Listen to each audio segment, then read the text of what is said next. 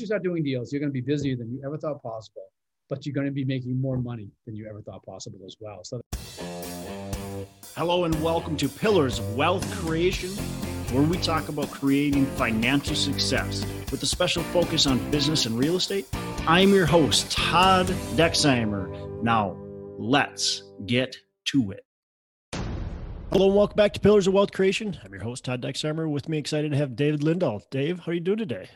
I'm doing good, Todd. How are you? I am doing excellent, man. And I'm just excited to have you on. I was telling you before uh, that my like when I was first starting to get into real estate, you're just trying to figure out what's like what's going on. Like, you know, there's so many different avenues, right? And, and a lot of people get the shiny object syndrome and go here and there and everywhere.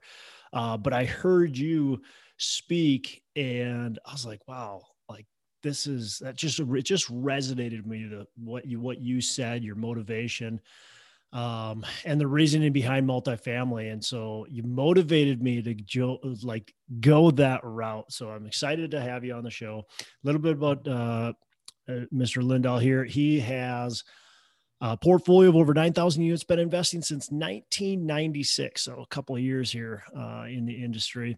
You also have RE Mentor. I know uh, you do a lot of training. You were maybe one of the only trainers, you know, back in the mid 2000s, uh, only people teaching multifamily uh, at that time. And you're still doing it. Uh, yeah, your, comp- your, yeah, mm-hmm. your company uh, has done really well. So excited to have you on. Why don't you give our listeners maybe a little bit more kind of about your background, where you came from, and, and really what your focus is today? Uh, quick background was um, I was in a rock and roll band from the time I was 16 to 24. Um, you know, left with as many brain cells as I could. Couldn't figure out what I wanted to do in my life. I just know I didn't want to be broke anymore. Tried a bunch of different things, and then saw an interview uh, on biography with a guy by the name of Harry Helmsley who started with nothing, ended up owning the Empire State Building, and hmm. did it by uh, buying and selling multifamily properties. You know, owning a big portfolio. So he, on that interview, he said there are groups of people out there that will give you money every month to pay down the mortgage, to pay a maintenance guy to swing the hammers and clean the toilets, to pay for a management company to take care of the tenants so you don't have to collect the rent or take any of their phone calls. And they'll give you so much money every month. They'll cover those bills and you'll have extra money. They'll give you passive income just for getting into the deal. And you can do it with no money out of your pocket. And I thought, damn, if that's true, I'm in. And, uh, you know, there's a lot of fear involved at the beginning. Yeah. And uh, I kept, nine months later, when I did my first deal, I come to realize that it was true. And then, you know, 9,000 units later, I'm still doing it. So, what was that first deal? It was a three family property on 25 Newton Street in, in Brockton, Massachusetts. Okay. Uh, you know, I was I was bird dogging. I had you know I'd figure out how to do it. There's nobody out there teaching at the time, so there was a bunch of single family stuff. I joined the local real estate investment group. There was a couple of guys in there investing in multifamily. So I took them aside and I you know uh, I picked their brain, took them out to lunch. They kind of mm-hmm. mentored me through my first few deals. But I was so afraid to do my first deal that I would actually bird dog the deals to them. You know, make two or four thousand. And then finally, this three family, a triple decker uh, with four bedrooms in each floor. The more the more bedrooms you have, the more money you're going to make was on the market and I tried to bird dog it to them and they were too busy. One month goes by, two months goes by, and I was like, guys, this is a great deal. You know, pay me, you know, take over this deal. And yeah. it was almost like the hand of God came out of the sky and slapped me across the face a couple times and said, Look, I sent you good deals already. Take this one. This is the best. And I did, but I was so afraid to do it. I had my best friend who was just as broke as I was go in it with me because my father kept telling me, Dave, you invest in multifamily, you're going down, you know, because he he thought the tenants were going to destroy the place and they weren't going to pay the rent and I was going to get foreclosed on. And I was this crazy kid coming from a rock and roll band. You know, he just didn't want me to stumble yeah. again, I guess. Yeah, good but, good intentions, right? Uh, yeah. Tell you, hey, you know, you can't do that. You're gonna you're gonna lose everything. It, it, I think a lot of us get uh, sidetracked by good intentions. Yeah, uh, good, good good intentions and limiting beliefs. Yeah, is what yeah. it is. Absolutely. But anyways, so, I did after I did that first one, uh, I did three more. Uh, within three months, I had three more. Within six months, I had nine. And within the first year, I had eleven. Within the first year, I had within the first three years, I had almost forty. Three to wow. six units. I wouldn't buy anything bigger because I was afraid to go bigger at the time. Okay, that's what I was going to ask. So you're buying these three to six unit properties. You're just afraid to go bigger, which I get. Like I did that for a long time as well. Uh, yep. I was I was stuck in kind of that same type of area. What what made you go? all right, like I'm going to start buying. Did you go? Did you go from there to buying like a hundred plus, or did you like slowly work your way up? How how'd you go? It was a 40 unit in Montgomery. So I'm from Boston, um, and so what I started learning about during those three years that I was buying those properties was market cycles, what moves markets. Hmm. And I realized that we had made a lot of money in a short period of time, but we were on the right side of the market. The market, I entered the market was just going up on the incline. Mm-hmm. So I made a lot of equity, the rents increased, I made a lot of cash flow. And I realized that if I don't either take my money out in cash or move it into another property another market, I was going to lose my equity, which was millions at the time. And so I started learning about the market cycles and how to follow job growth around the country, you know, household formations, populations. And I learned that Montgomery, Alabama was having a, a new Kia plant being built, bringing in 5,000 new jobs into a, um, uh, a, uh, into a market that had a what's called a barrier to entry, which means they had floodplains around it. Couldn't build there. Mm. Supply remains the same. So um, with every new job that comes into a market, there's what's called the multiplier effect. So it's anywhere from three to could be 15. Huntsville, Alabama has a multiplier of 15 because it's the highest per capita white collar workers. So in Montgomery, it was only three, very poor area. But yet those the three meant 5,000 jobs was actually 20,000 jobs coming in. You know, the butcher, the baker, the candlestick makers. Yep. So we've got 20,000 new jobs coming into a market where there's a barrier to entry. Supply is going to remain the same. That market took off. I was forced to, I wanted to buy small three to six unit properties, but because of my 1031 exchanges, I was forced to buy a bigger property. So I bought a 40, which I was really afraid to but I did. And then I realized, wow, this 40 was actually wasn't too hard. And then a 80 unit property came came my way, and I, I bought that, and that wasn't too hard. And then I jumped into a 350 unit property, hmm. realizing after I did it, you know, there's a lot of fear involved in that as well, but that it was actually easier to do those bigger deals than it was to do those smaller deals. And then from there, we just took off. We started, you know, we're in 18 different markets. Uh, at one particular point, we're in 18 different markets, all emerging at the same time. It was crazy. One yeah. time we were doing one and a half um, complexes a month, anywhere from 150 to 300 wow. complexes a month. That's that's a lot of transactions. That's a lot of work. Like uh, it know. is, but you know what? you know, you I, I like to tell people when they first come in and start learning about this is you're going to be busier than you ever. Once you start doing deals, you're going to be busier than you ever thought possible. But you're going to be making more money than you ever thought possible as well. So they come hand in hand. You know, it becomes a joy. Yeah. Yeah, well, yeah, and it's enjoyable to do. If you enjoy doing it, it's not it's not like it's work, right? You, you're you got to learn how to delegate a bit, but uh, enjoy doing it. Here's so. the thing, you know, some people get in and like you and I, we, we love we love the transactions, we love the deal, we love like going out there, the chase, and you get it and you operate it. But there are some people that they just use multifamily as a talisman to to do what they really want to do. You know what I mean? They use mm. it as a vehicle to create wealth. Once they've attained that wealth and they get that passive income that's going to be coming in, then they switch over to whatever it is that they're really passionate about in life. You know, knowing that they don't have to worry about money anymore. They can just follow their joy. Yep. And that's what I love seeing as well. As you know, I've got a um, I've got a um, education company. We started that in 2002, um, and we've had so many tens of thousands of people come through here, and to see those transitions happen on a regular basis, it's just it's a beautiful thing. It's one of it's one of the things that it's one of the legacies that I'm most proud of. I think it's changing people's lives. Yeah, that's got to be fun to see that uh, the, these alumni that are actually doing deals, uh, that are doing big things. I know several people that have gone through the the David Lindahl, you know, program, and they're doing some pretty big things. And so it's got to be pretty cool to watch that um, that kind of happen and evolve. You know, like anything, it, it, there's work involved. Yeah. And if you do the, we've got a proven system. And if, if you do the work, you get results. If you don't do the work, you don't get results. Yeah. So, you know, there's a lot of people that, that want it, but don't want to do it, you know? So to have somebody go out and follow the system, that's like the biggest reward we can get because we know it works. And then have somebody follow the system and then they come back and say, look what I've been able to do. That's the joy. Yeah. Business. Is that is that you think the difference between those who because you get a ton of people that sign up and, and take your courses or read your books. Yeah. Uh, you've got what three books? Is that? Um, uh, I've got five different books. Five different books. Okay. Yeah, three of them. Three of them um, number one bestsellers. Yeah, four, four of them number one bestsellers. Well, yeah. then I'm gonna have to pick up the other ones. Uh, I, I really loved um, the multifamily millions and anytime somebody asks me what kind of book what book should i read that that's that's the number one book and, i enjoyed uh emerging the emerging markets book too because that's just kind of i like to dig into the those types of data and numbers and stuff like that but but anyways uh you know you get people that you know, go through the whole program. It's they even maybe have the coach and the you know do do the whole thing, and then they don't get anything done. And then you got the guys and gals who just explode. You know, they, yeah. they totally get it. Like, what's what is the difference? Is it just following the system, or what is the no, difference? It's mindset. You know, when I first started for the first three years, I wasn't getting the my students weren't getting the results that I thought they should be getting, and I couldn't figure out why we had some people that were, I mean, killing it. And we had others, a lot that, that weren't. It was like, well, you know, like, why not? And then I realized that it's limiting. It's the same thing problems that I had, limiting beliefs, you know, mindset. I come from a, a lower class, middle class family, a, a lower middle class family.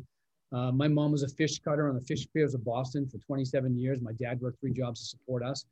And my mom always used to tell us that, you know, the good stuff's for the other people. You know, oh, isn't it mm. nice what they have? But, you know, that's that's for them. We'll never be able to get there.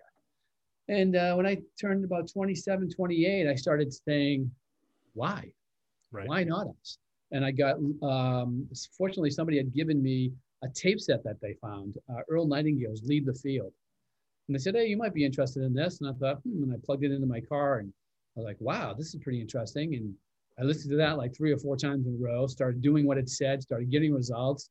Then got uh, Anthony Robbins, Awaken the Giant Within, Raise the Bar, The Magic of Thinking Big. And I started feeding myself, feeding my brain, you know, all these positive things, all these different ways that you can live life and attract a, a good life to you, which helped me break through the limiting beliefs I had. And I had a ton of them. My mother and father used to, you know, at one point I had several big companies, you know, and I used to have this combined um, Christmas party. And, uh, and I was a crazy kid. My parents loved to tell stories about my craziness, you know, embarrassing stories. So one guy comes over to me one time and says, uh, I was just talking to your parents. And I was like, yeah, what they, what they tell you? And they said, um, he says, they said you were adopted. I said, what? Yeah, it's the first time I heard that. They said, yeah, they, they, they, they say you must be adopted because they can't figure you out. Nobody in the, in the entire family is like you. Nobody thinks like you. Yeah. And you know what? I thought like them up until I was about 27. Until I started feeding myself the other stuff. Yeah and that's the difference. It's and that's what we started doing changing the program too. So now we start off with mindset how to change your mindset before you get started in the actual investing. And that helps. That that's been a big difference. Yeah that's that's so good. And it, it 100% true. I, I, see the people that i talk to that are successful the people that aren't. Uh, very much true. I mean and, and t- just taking action. Like so many people want to get super educated. Education is great like you got to get educated. You have to have mentors. You have to do all that. But eventually, you're not a real estate investor unless you're buying stuff. Yeah, you know, this is what I found. There's the people, the people that make a decision that you're gonna that they're gonna do it no matter what happens. You know, what obstacles come in the way, they're gonna do it. Mm-hmm. Those are the ones that become successful. Yeah. The other ones, is this mentality, right? And that is that you're never gonna feel like it. And when you realize that you're never going to feel like it and recognize the fact that you don't feel like it, but know that if you do do it, what you don't feel like doing, you will uh, eventually become successful. That's a big mindset shift.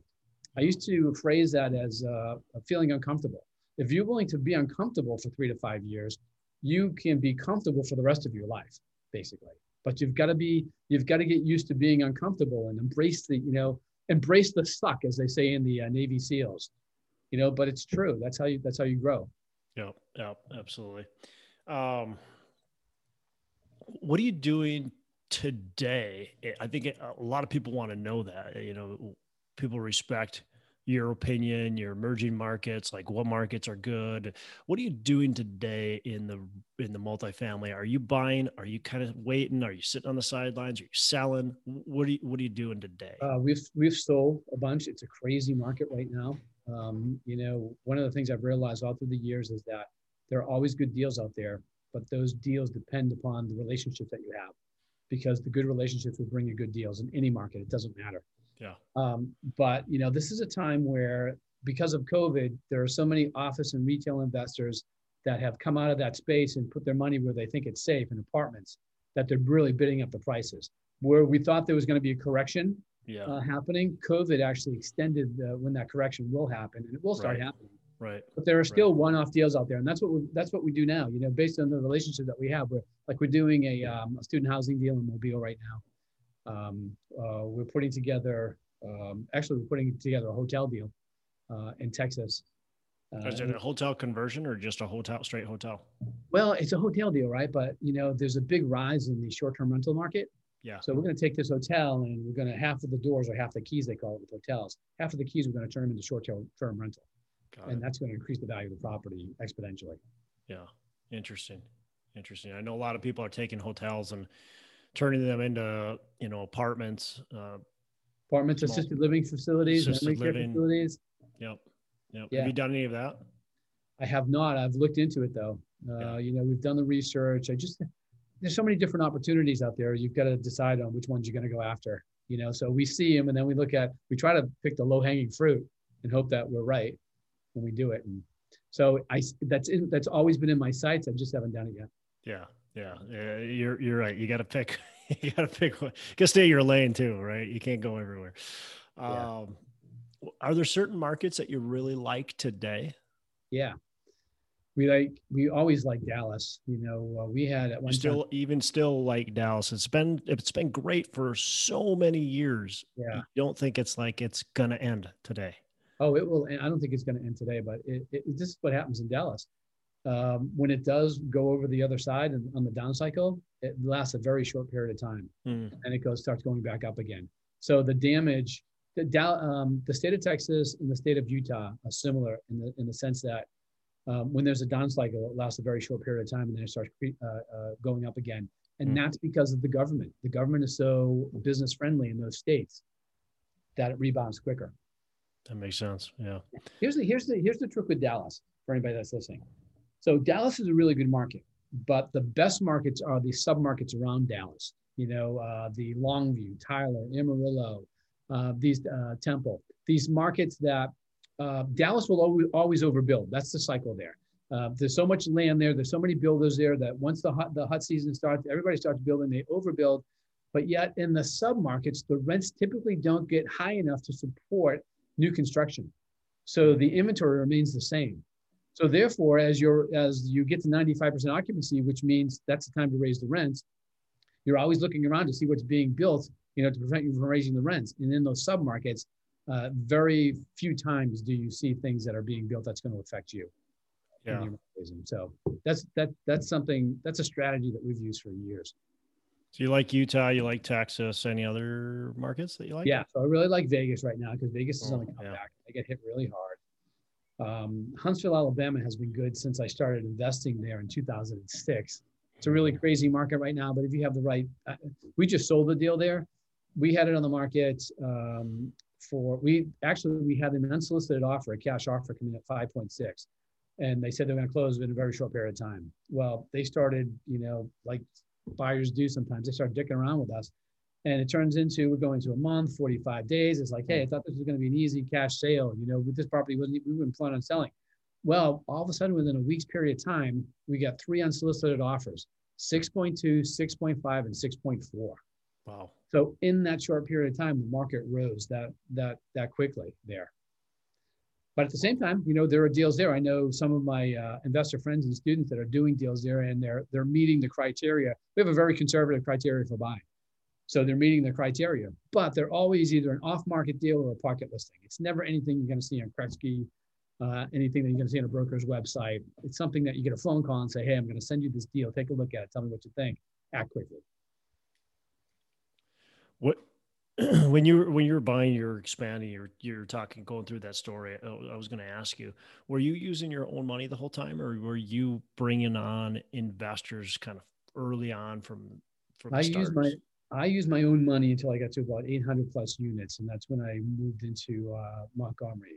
And I did my own money with the 40, with the 80, but with the 350, I saw the potential. I saw how much easier it was to do those larger deals. I saw that I could actually build a team in each particular market as I moved from market to market that could be my eyes and ears and be my success. And that's when I started, that's when I set my, I changed my goal from a thousand units to 10,000 units. Hmm. And I thought I'll never be able to buy 10,000 units with my own money. So I started learning about syndications and, and raising private money. Yeah. What, what what's a what's a couple key factors raising private money? I mean, how does somebody start doing that and doing it well? Well, it's all about um, it's getting your message out there. Really, um, the easiest thing to do is be at a social situation and have somebody uh, ask you what you do. You know, everybody always says, "Hey, what have you been up to?" Oh, I started investing in emerging markets. Like what? You know, they, and then they can they, they they actually close themselves. It's a really easy path to go down. Same thing at business events. You've got to be attending business events where business owners are. Um, most business owners know about real estate as well. Would like to get involved, but they're too busy in their business. Um, and they're all there to network. So if you just start talking about real estate, don't go in there looking for money but just talking about the either the deals that you're doing or the opportunities that you see, or just uh, you know have that phrase when somebody asks you, it works out well. You become the guy. You know, you become the guy that people go to when they're when they're uh, need some information about the real estate markets. Yeah, raising money is actually not that difficult. Yeah, yeah. A lot of people, I think, are, are really nervous about it, and how, how do we how do I talk to somebody? How do I even approach them about it? You know? Well, you can certainly use the approach that I just talked about and let them close themselves. It's the easiest way to do it. But yeah. I think the other underlying point is I've never done a deal before. I've never raised money before. That means I'm not confident these people will never give me my money. That's what's in people's minds, you know? And then the other thing is the person that you're talking to, they're assessing you and they're thinking, can this guy give me back my, my money? You know, they're not even concerned about the returns. Like, can this guy give me back the money? Yeah. So the whole, you know, you got to get educated. You got to know what you're talking about. You either, you got to, if you haven't done a deal before, then you get educated and you build a team around you. Uh, and if you've done deals before, then, you know, you, you talk about it. But that's how you start out. Everybody starts out the same way. I started out the same way. I was broke. A lot of people start off uh, broke. Mm-hmm. Uh, and everybody, you know, there's, hey, some people will, some people won't. You know, what can you do? Some people will invest in you. They're looking at you, your integrity, um, you know, the type of person you are. They're assessing all those things to determine whether or not they're going to give you money to do the deal. And then they'll ask you, hey, you're putting any of your own money into the deal, right? Which if you're broke, you're not. And you just say, no, I put in the equity into the deal. And some people will sweat equity. And some people will say, well, if you don't put in any equity, then I'm not going to put any money into your deal. And then my response has always been, and I still don't put money into my deals. My response has always been, okay, I can certainly understand that philosophy. A lot of people have it.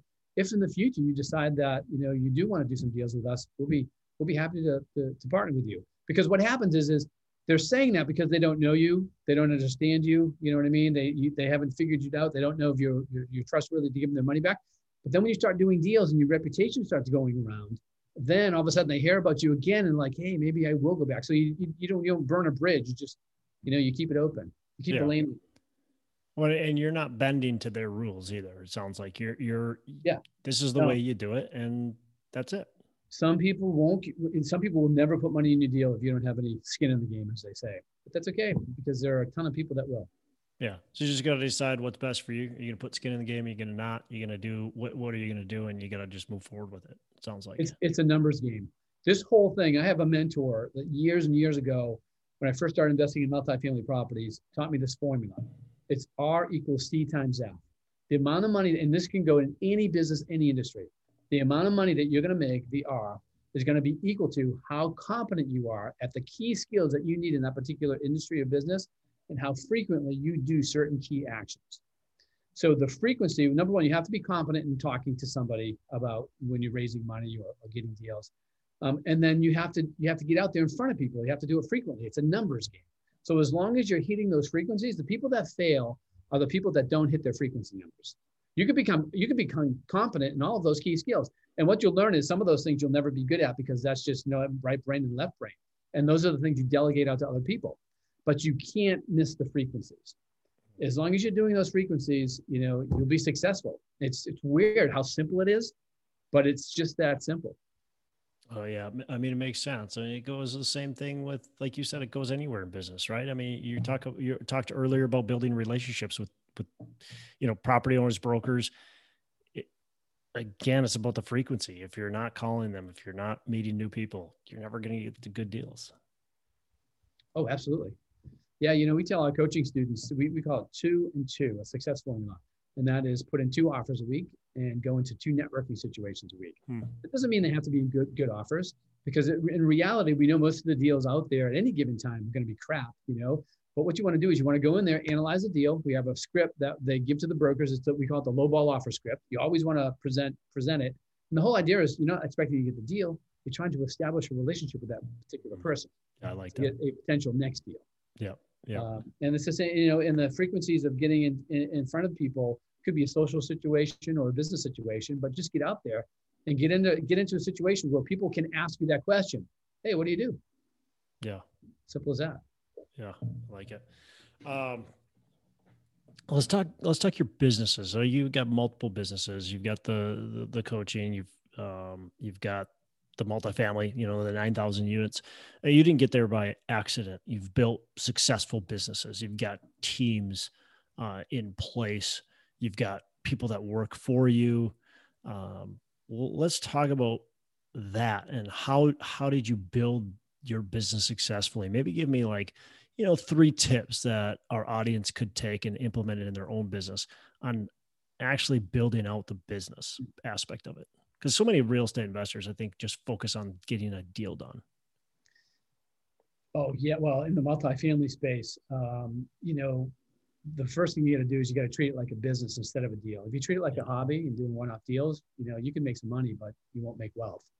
Um, you treat it like a business from the very beginning and start putting systems together uh, and using those systems to to to source deals in on a regular basis, to analyze deals on a regular basis, to offer on a regular basis. You know, and then when the deal goes through, all the different things you have to do um, uh, in the process of due diligence, and then when you close, you know, you put in systems. You put in all those systems in place, and then you're treating it like a business, and it starts to run like a machine.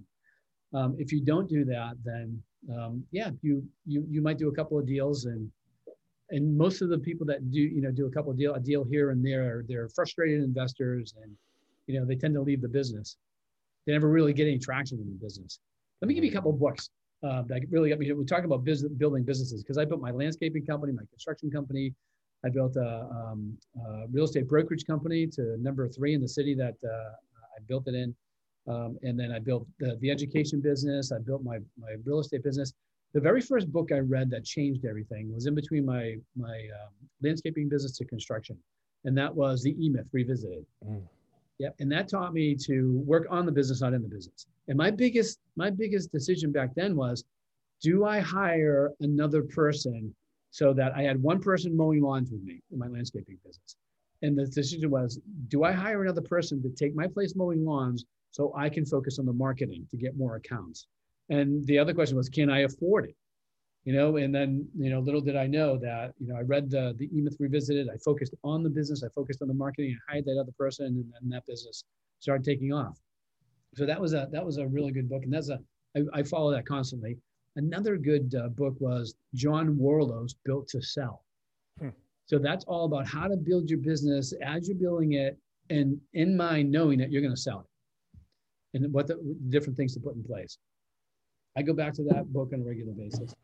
Well, and that makes sense, right? If you're going to build it to sell it, that means you got to figure out how to do it without you in place. So nobody's going to want to buy a business or pay top dollar for a business if the only way it's operating is the the, the person, you know, that's started and founded the business. That's going to be going away. Exactly. Exactly. And, even, and if you and if you are the brand or you are a key component in there, then they you know they give you like a certain amount of money but then they get this clause that you have to stay in the business for the next three or four years right. to get the majority of your money, which right. is a crappy way to sell a business. That's that's a crappy way to sell. yeah. Well, Dave, what's the biggest mistake you've made, and you know, like how, how have you learned from it? How can you teach our our audience? Uh, the biggest mistake I made was I bought a 400 unit repositioning deal in Huntsville, Alabama, uh, way before I should have. Um, there are two types of deals in multifamily. There's a momentum play where cash flows at closing, and then there's a repositioning where it's somewhere below 85% occupied and it needs some sort of work to get it cash flowing again. Um, those deals are very lucrative when you do it right.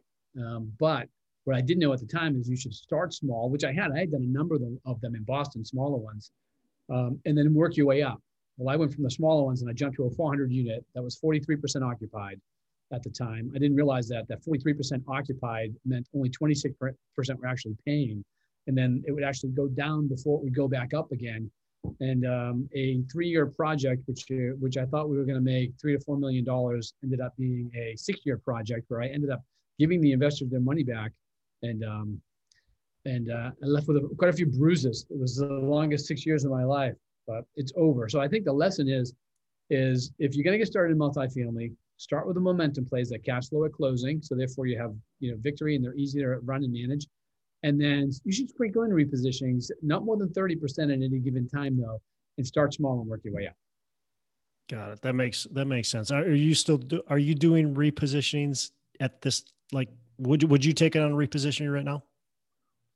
This is what I've learned. Okay. So I do what's called a micro repositioning. So in all the years I've been doing business, at the end of every year, I would analyze my deals. You know, did did the ones that I sold, did they come out profitable the, the way I thought they would? If yes, great. What caused that? If not, not so great. What caused that? So as I'm doing that every year, I start noticing a pattern somewhere around seven, eight, year seven, eight, or nine. And I realized that the, the deals that I made the most money on had a certain criteria. They were they were losing their occupancy. They usually say the market's like 90% occupied. These were below 90%, but they weren't below 85%, which is a repositioning deal. So they, they're on their way down. There's, a, there's some sort of a problem with management. Um, and if I and, and if I and if they were a B property in a B neighborhood, four classes of property, A, B, C, and D. A's are great, D's are I'm not. So they were B property in a B area, and I could fix the problem if I could figure out what the problem was. That's the first thing. And then if I could fix the problem, that was the second question. Then those properties, uh, you, I was able to get in there, put, and the other criteria was you didn't put more than three, than more than three to four thousand per door into the into uh, the units when you're fixing it into the whole property. Hmm. So that meant on a 100 unit property, and you can do this with smaller deals too, but on a 100 unit property, that repositioning is going, taking only three to four months to do. So now the only thing you have left is to raise the rents back up to market. And that yep. typically takes another 12 months because that's, you know, the leases go with the property. So you're looking anywhere from 12 to 18 months. And now you can refinance that deal out. You can pay off your investors. And now you and the bank own the deal yourselves with a, with a nice uh, piece of equity in there. So those are micro repositionings. Those are the deals we focus on. They're the less risky deal. I call it the fastest way to make a million dollars if you're doing anywhere from 75 units plus on these on these micro repositionings. And um, you know, in in life and in real estate, there's risk involved, and you're always trying to look for ways to minimize your risk. Yeah. And this is one method that we use on a regular basis. I like it. And this it's a great it's a great uh, method to understand right now too, because because of COVID, what COVID did, it was shook out all the bad operators, all the bad landlords, okay, because they couldn't survive because they were bad. You know, they didn't, they weren't doing best practices. Um, and so those properties are coming back. Those are the, the micro repositionings in the market right now. So we're seeing far more micro repositionings than we've seen in years in the market. Yeah. So it's an exciting time. Yeah, I agree. Um, what's a um, what's a daily habit that you have that you would say helps with your success? I get up. Uh, I try to get up before my kids. I have uh, three kids, two of them five and one of them three. And, you know, they do this rotation where one of them starts getting up at 5.30. I'm natural. I get up at 5, 5 o'clock in the morning. It's just normal for me. Wired like that. But then my kids, like, so I like to, I like to get up. I like to um, meditate for a bit. Then I like to stretch out. Then I like to work out. Then I'll stretch out again. Um, and then, uh, but with kids, it's difficult so um, the one thing I do do though is, is I get up early enough that I can get my meditation in. I don't know if you read the book by Dr. Joe Dispenza, Superhuman. Mm-mm. Have you read that book? No, I haven't. That's an awesome book. Anybody that's looking to change a mindset, you know, this is one of the, the great books I've discovered. I think he wrote it about a year or two ago.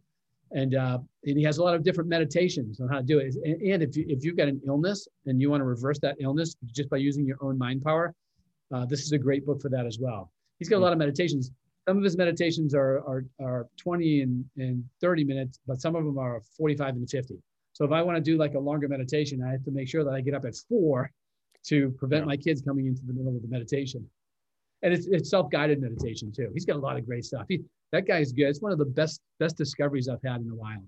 I don't know if you know this, you but superhuman. Time, superhuman, yeah. yeah. There was a period of time where I was through. Uh, I had a spine injury. I had two herniated discs. I had three. I have three degenerated discs, and I had the, the top of my spine was like coat rack. I was in so much pain, huh. and um, they couldn't give me anything for it. The drugs wouldn't work. Fortunately, the opio- the opioids didn't work. And um, I was teaching at the time. I'd go up on stage for three days teaching a boot camp, Oof. and I would try anything to get out of pain. And um, somebody gave me this book, Mind Over Back Pain and it basically said, if you see yourself, if you think this book was written for you, it's a very short book. They said, then then you've got what's called the mind body syndrome, and then go to this writing program. And so I read that book, and I was like, this book is all me, um, and written specifically for me. And then I went to this website called TMS Wiki, and uh, it's called there's this little thing on the left that said structured education. Um, and then I went in there, and there's a 60 day writing program, and it's all mental and I was in so much pain for two years. My right leg, my right calf wouldn't talk to my brain, so it atrophied. I was dragging my leg around. I was hmm. my my sleep level was three half hours a night, and it wasn't contiguous. I was I was gone emotionally. I was gone. You know, when you're not sleeping, you that, that's what kills you. So um, yeah, I started reading that book, and I was a hard healer. So it took me uh, uh, three months to heal, but I healed it with my mind. So that that showed me it's like you can do amazing things with your mind. So I started really focusing on the books that are all about the mind. Yeah, that's that's pretty amazing. That's amazing story, man. That's that's crazy. I can't imagine being up on stage for three days with like oh, debilitating God. back pain. Just ugh. I would ask people for drugs from the stage. Like anybody got any drugs? really need it. Who's this guy teaching us?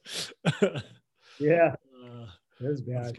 During the break, I would just go. I would go into the conference room and just lie on the table, laid out straight that last night I was uh, that I wasn't in pain in Washington D.C. I'll never forget. It's like it works. You know this. It, it, works gradually. You know the mind plays. Play, the mind wants to control you. You know this. Yeah. You're not your mind. You know you're you're different from your mind, and your mind wants to control you. And and uh, the book says, you know, once your mind figures out that you figured it out, then it throws all kinds of pain at you to to make you think that you don't. And um, I remember that morning when I I realized that my mind had given me pain in a place that I'd never had it before because typically your, your mind will follow known pain paths to reassure you that this isn't it. So, anyways, um, that morning when I realized I had beat my mind, I was like, I won, I won, and I was yelling at the mirror. I was like, uh, you know, I was like ragged back then. And um, sure enough, that next week was hell. I mean, my main, my minds were so much pain at me, but I was determined. I knew I was like, I beat you, I beat you. And then I was on stage for a day, uh, for the start of a three-day event in Washington D.C that Friday night, everybody goes out. You know, Dave stays back, lying stretched out on the floor as usual. All of a sudden, I realized I'm not in pain. It's like, wow, I'm not in pain. What am I? Am I going to go out with everybody, catch up with them, or, or what? You know. And my inside of my head said, no, just relax and enjoy this. You know, enjoy the fact that you're not in pain. And that was the last time I was in pain That's for my back. Cool. Man, there you go, people. If you can't figure out how to get your mind to cooperate with you, just like just just take that in right there. Um, mind can do yeah. some amazing and powerful things. And if you've got back pain, fibromyalgia, uh, you've got a couple tunnels on the road on your li- uh, wrist, read that book, Mind Over Back Pain. And if you can see yourself on those pages, go to this website, TMS Wiki, and you'll find the writing campaign in there. Get you out of it. Speaking of books, uh, you've mentioned several books. Is there mm-hmm. another book that you really like that you could pass down to our listeners? Yeah, um, uh, there it is. Uh, let me let me go grab it. Hold on, I can see it right here. This is one of the best books uh, read, uh, read long time. called The Power of the Subconscious Mind uh, by Joseph Murphy. Uh, and this teaches you how to control your subconscious because you know your limiting beliefs and your actions are all in an auto program in your subconscious. And if you can control your subconscious, I read, I just read this the other day. I don't know how I've lived this long and through it. Usually when I read a good book, I highlight, then I go through and I, I write an outline so I can keep going back and hit the salient points. Hmm. That's a good one. Awesome. Awesome. All right. So I got one last question before we wrap up and then, uh, and then, uh, I'll ask you, you know, how can people get in touch with you? But so last last question. What are your three pillars of wealth creation? Certainly multifamily. Um, I've been doing that forever. Uh, the second is cryptocurrency. I'm an early investor uh, in cryptocurrency. And anybody that doesn't believe in it, you just haven't done enough reading.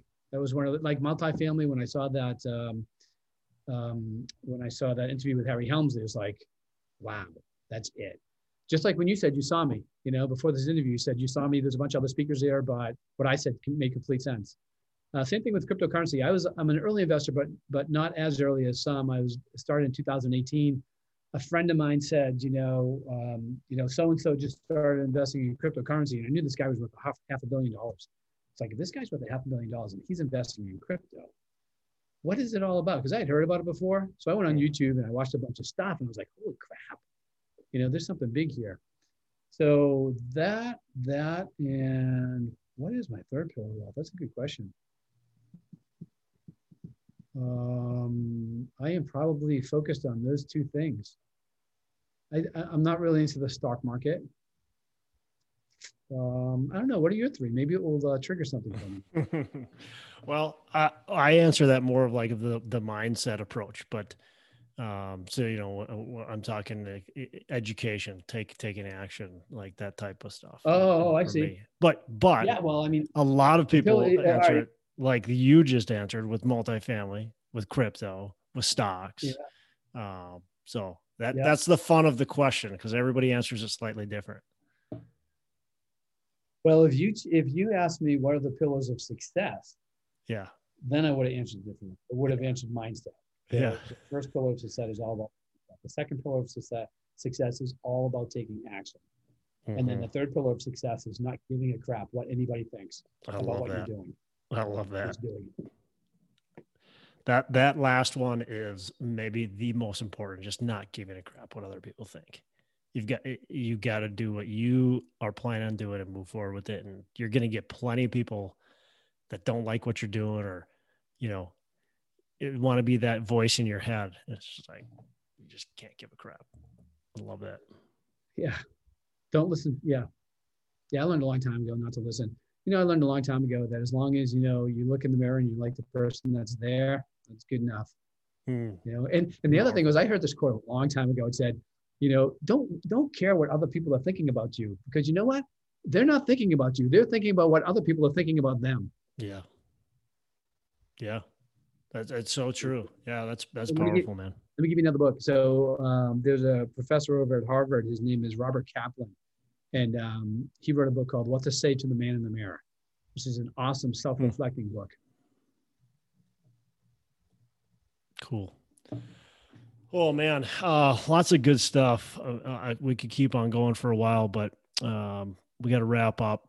How how can people get in touch with you? I know you got a big event coming up. Uh, I think this yeah, fall big event called Ultimate Partnering, where we'll have George Foreman there as the keynote. There's typically mm-hmm. anywhere from 1,200 to 1,500 uh, real estate investors networking. Call it Ultimate Partnering because people find deal partners there. Uh, they find business partners there. They find a ton of money partners there. Um, and it's an event where if you're looking for people that are, it, we've been doing this event. I've been teaching since 2002. We've been doing this event since 2005. So we have alumni from all the different years. It's like a big alumni event for us.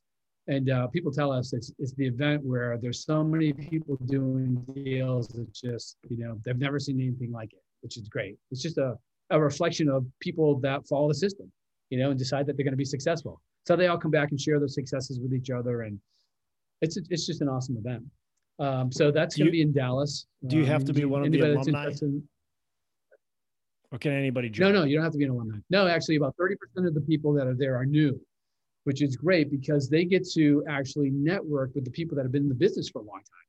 You know, it's not like you go to a, a, a three day class and you're all a bunch of new people coming out of the three day class. Yeah. You go to this three day event and it's all people, people with uh, with thousand unit portfolios, five thousand unit portfolios, ten thousand unit portfolios. Some people that just doing their first deal, some people just trying to get their first deal. You know, it's just a plethora, a plethora of people. And the great thing is, we all have the same attitude, and it's an attitude of giving. You know, one of the things I always say at the beginning of the event is, if you're going out with a bunch of people and you walk by somebody, you know, because a lot of people are nervous and uh, afraid to, you know, talk to people or, or just go up and ask if they can join in. You know, you reach out and you grab that person and bring them with you, and that's the way it is. Everybody's so open and giving and caring, and everybody wants to help each other succeed. It's yeah. the mindset is awesome there. That's, that's one cool. of the. It's like legacy event. I'm so proud of. Yeah, those those are so, great yeah. events where you got good networking, good people uh, that are there that are actually doing business. So those, those are those are the we've best had, events. We've had so many success stories, success teams come out of those events as well. You know, people that met each other there for the first time and and now they're doing all kinds of deals together, or people yeah. that went to the. I had a, a, guy by the name of um, oh, um, Jeff Kissy go to an event and comes to me and he had gone to the boot camp. He had gotten two deals under contract. He he was hard three hundred thousand dollars. He was going to lose it if he didn't raise two point three million dollars within the next three weeks. I was like, holy crap, you are in trouble. I said, I'll tell you what. Tell me about the deals. All right, I'm going to bring you up on stage. All right, and you and, and I will grill you on those deals. I said there will be people in the room that will be interested and that's exactly what happened. He was able to raise the, the, the funds at that event, and that was the, wow. that was the start of a 2,000 unit portfolio. Those wow. two deals in that event.